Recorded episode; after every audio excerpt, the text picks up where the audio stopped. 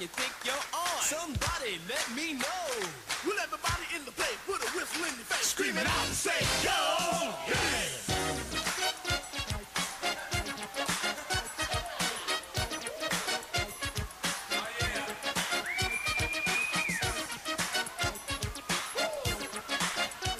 What up? We are back. Jay Foreman, Nate Brennan, old school. Again, brought to you by Mercado, certified Piedmontese in the house. If you're worried about Snowmageddon, just go down there to the butcher shop. You can get any type of meat, any type of cut. Seafood if you like, a little pasta, you know, street tacos, all types of stuff, man. But uh, Oh, real quick, someone had a question. Uh, oh, let me see where it was. It was a question about fantasy football, and they asked. Well, one, I don't even know if I should be telling anyone fantasy football Yeah, advice because guess what? It didn't work. Yeah, I know I have Jonathan Taylor shut down for the season, and Tyler Higbee got too many points last night, so I lost. I don't even want to get into that. I'm Baker Mayfield frustrated effect. about that. But someone asked if they should roll with Matt Ryan in fantasy football. No, No. Whatever you do, IQ crew, Yeah, Gardner. Minshew. Ten times out of ten Yeah. over Matt Ryan. No, yeah, Matt Ryan is done, and plus Jonathan Taylor is officially on injured reserve. they they have completely given up. Yeah. They're going for a top five pick, and when they get C.J. Stroud, I want I want you to call me personally and say the Colts were playing chess I will if they if they get because they CJ were play if they were play if they get C.J. Stroud. if I they think get C.J. Young will go Stroud. I'll say it. But when they They're when they when, when they draft Richardson, come back and I'll take another tomahawk I'm steak. done. Yeah, I you should. You, honestly, you would deserve a tomahawk steak, but I think really who they would take, the Colts would be the team to take Levis with Stroud still on the board. Oh that yeah, would be the most Colts move oh yeah, ever. for sure. Jim Irsay would be like he, he fits the eye Yeah, test. yeah, he's he's Josh Allen. He's got the two. eye Yeah. test. No. Yeah, yeah, that that is CJ him. Stroud any day of the week. Yep, a couple Jackson Jack and Cokes. I know, I if know. I, if I was He his would. A, if I was his agent, it was a couple Jack and Cokes, and hey man, you know you got you know he looked just like Josh Allen. I know he would. Jeff, you like him? Yeah. So, uh, hey, you know, before um, break, I was talking about the, I guess, correlation or something that you could think of, um, Nebraska and Ohio State. Mm. Obviously, there is no, there is no direct comparison on the field and success recently, but there is in the eyes of e- each university because when you lose to Michigan at Ohio State, when you're at Ohio State and you lose to Michigan, it's like the world ended. Like if you beat Michigan and say you go to play for a national champion championship and lose, it's okay because you you beat Michigan. Well, for Ohio State, they've lost two years in a row, and it's how they've lost, which is, you know, really really alarming for the alumni that played at Ohio State, for the people that are close to the program, and so, you know, for you know a project that I'm working on, I talked to one of my I guess Big Ten partners, Bobby Carpenter. Um, and he started to talk about the correlation between two. And I was like, Bobby, there ain't no correlation between Nebraska and Ohio State. He's like, pump your brakes. Yes, there is. And I said, explain it to me. And so we started to talk about Nebraska for maybe even back when Bo was here. I, I, I don't. I mean, that uh, didn't really appreciate or recruit local talent as hard as they should, and that kind of maybe you if you did it in say year one, but it really hurts you in year four when they have a really strong class like they've had at times through the metro, right, or throughout the state, or like they have right now, or seem like they have year in year out now. Whether it's a kid from Gretna, and, and local talent is all the way up to Iowa and South Dakotas or whatever, right? Because all these kids play seven on seven and know each other, and with their phones they're able to talk. What that has done is is created a little bit of softness, right? Because the guys that are from you know these areas are going to play for a different purpose. Whether it's a lineman, you, a perfect example is Harrison Phillips, right? He wasn't he wasn't the prototype for whatever defense we were running. He goes to Stanford. David Shaw, he said he always tries to at that time when he was recruiting guys, he wanted to know who was the toughest guy on the team. If it wasn't the guy he was looking at, he wouldn't recruit him. Harrison Phillips fits that bill. Numerous guys. Drew Ott that went to Iowa long before you were here, who was actually an eight man football, but Drew Ott was a dude. All state in basketball, football, and track. Real good athlete. Ended up starting at Iowa for quite some time and gave Nebraska havoc. There's numerous guys, right? So how does it correlate to Ohio State? If you look at how Ohio State has won or has- lost the last two years, it's been from being out physical, right? Well, there's a little thing going on there that they've really fell in love with getting a lot of guys from out West Coast and, and all the pretty you know, receivers, quarterbacks, and running backs, right? And some of the linemen aren't kind of Ohio State guys, the tough guys. They're starting to go to different schools, right? You see them, you know, mm-hmm. guy from Ohio, bigger schools, start to see them show up at different programs. You know where you you know where you find that you know, you know where you see the result of that. When Michigan has their backup running back straight percolate Yeah. up and down the field on you, right? From a physicality standpoint, where your DBs get beat one-on-one coverage, where Ohio State was always that team would would be able to win mm-hmm. 50-50 balls that were ultra competitive. Now you see some guys turning down competitive situations, right? Didn't matter if they were a freshman. Heck, Jeff Okudah went from playing on special teams against Clemson to the number third or fourth pick in one year. You don't do that by just playing good one year. It, it's it's something that was, you know, put into you through practice and mm-hmm. competitive nature. So how does that competitive nature change? By how you recruit and how you the standards of the program. And how does Michigan stay the course and find a way to beat a team that they're not going to be able to out athletic or be more pretty than? You know what they're going to do? They're going to improve and get better along the lines, right? Offense and defensive line. Yep. And play football differently Yep. and beat the tar out of you. And then we still have superior athletes or great athletes out there at the skill position. Then not only we, we're not going to just try to beat you late, we're going to go for knockout blows. Which they you- did. So when you think about local recruiting, right, over the last, I don't know, let's just say 10 to 12 years here, right? And you think about sometimes, you know, the team looking a little soft, there you go. Because it's not just the line, it's the kid that comes from, I don't know, let's just say Kearney, right?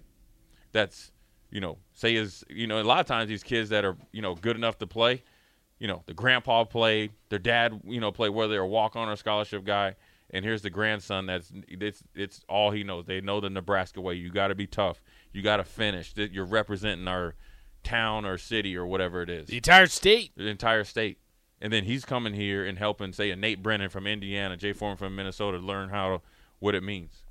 That's where your toughness comes from. That's where your toughness can be let down. That when so there's a correlation, even though it's not directly, because Ohio State is obviously in the college football playoffs. But don't think They are not happy. They're coming at Ryan Day, Ryan Day. right. Like, they're, saying they're, they're trying to fire him right. That's just because he lost to Michigan. That's the twice, only loss. but it's the way they lost. Yeah. It's the way they lost. And don't think they're not watching that Georgia game and thinking that's just like Michigan.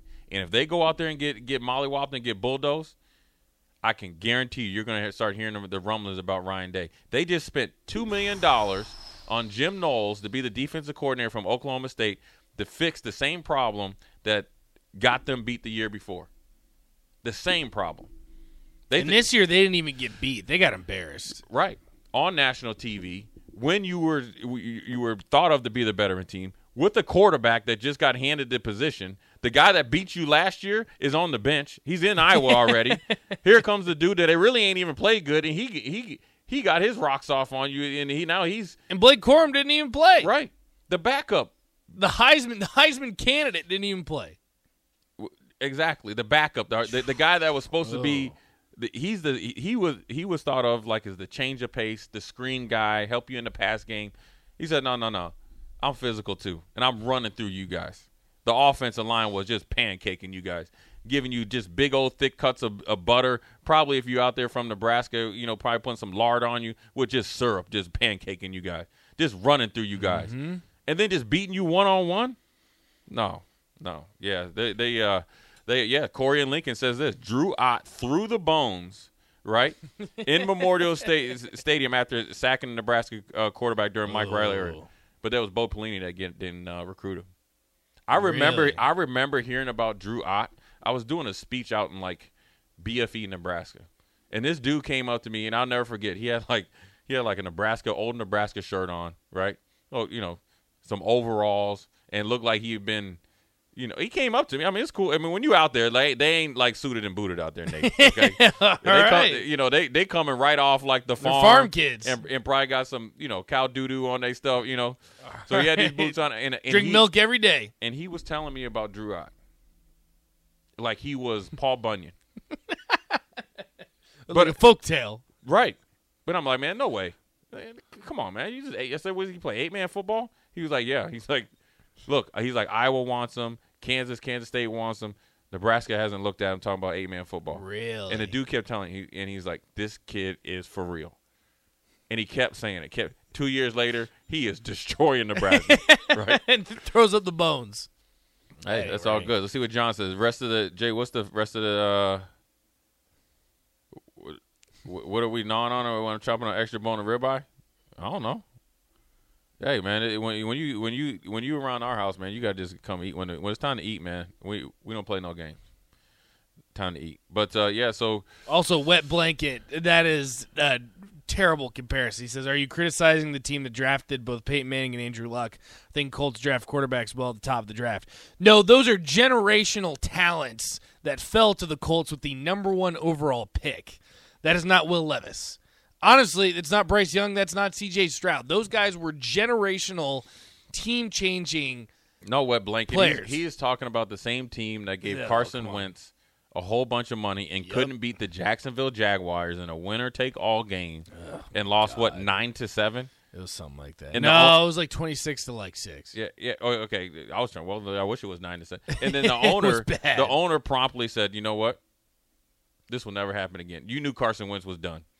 Remember? and he literally said, and then there, he was getting on a plane and said, "All chips in." And from that moment on, the Colts have gone like four and eleven, right. And now they're stuck with Matt Ryan. Luckily, Matt Ryan was only a one-year deal, so he should be done. But I will. I, I will tell you this. Put in I, Nick Foles. I, I think that Matt Ryan had a really good year the year before with Atlanta. Just so happens the thinking was this: Matt Ryan had a really good year in Atlanta with nobody around him. They all Cordarrelle Patterson was his number one guy, in Pitts who played in, running back. in Pitts. Yeah, he was he got drafted as a receiver. Then he went kick returner, and then And now, he's, he's a running now back. he's a running back. You were thinking with the highest paid offensive line and one of the best offensive lines going into this season, Matt Ryan would flourish. Just so happens, all five of the offensive line, and I'm a big Quenton Nelson I guy. know you are. I'm I a you huge. Quenton Nelson guy. So am I. and I'm a big. Kelly guy at center. Yeah. I'm talking about the. They all have just decided. You know what? We taking this year off. I mean, it's like Maybe they don't like Matt Ryan. I mean, but what? But what? I, when I'm watching Quenton Nelson, I'm like, this is not the dude that was that destroys people. right after he got paid. All of them, because that's the thing is, all of them got paid. Yeah, all of them got paid, and all of them has proceeded to play like boo boo. And you know the best guy on the line was their third round pick that plays left tackle. Right. He's been the best player on the offensive line. He's still hungry. He's the only one. Yeah. He's trying to get paid next. Now Jonathan Taylor's out for the season. Yeah, the Colts so that's I think. fire. Yeah, so that. But that is, I, I think it's very unfair to be like, hey, the Colts draft well. You're telling me you weren't going to take Peyton Manning, and Andrew Luck? If you don't Well, take those guys, you're a fool. Well, the Colts had did at one time, point in time have Jeff George and Jack Trudeau.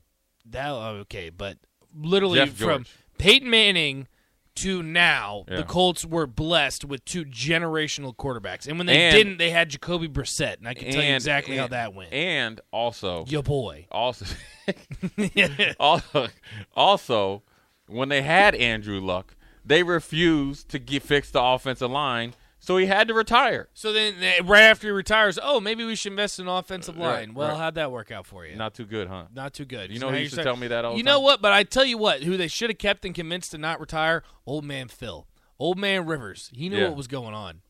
He was big time. He was good that He year. He won 11 games. Yeah, he was good that year. And they almost beat the Bills in the playoffs. I know you remember that. Yeah, I do. The cold day in Buffalo. yeah, two two blown He A- almost took it. with two blown ACLs. Philip Rivers out there with the two biggest knee still- braces in NFL history. He was. and would it, And escape- like and like his arm could only like go above like his shoulder. Yeah, he rides. He was the, slinging it. He rides the wind on, on his on his on his ball. So another good segment. Nate Nate Brennan Jay Foreman. You know comparison between Ohio State or the Ohio State and uh, the Cornhuskers as we are Mm-hmm. As we are on the cusp of the first Matt uh, Rhule uh, class, and uh, we're talking all things Huskers. A little NFL talk here in the in the in the next hour. We're going to do a quick quick. Should we do some trivia? Yeah, sure, why not? We'll do a little trivia here for the last little quick segment. Um, something maybe with present day Huskers and see how this works out for it works out for you you fans out there. So Jay Foreman, Nate Brennan, uh, we'll be back. Watch Old School live on Facebook, YouTube, or Twitch. Old School with DP and J on 93.7 The Ticket and theticketfm.com.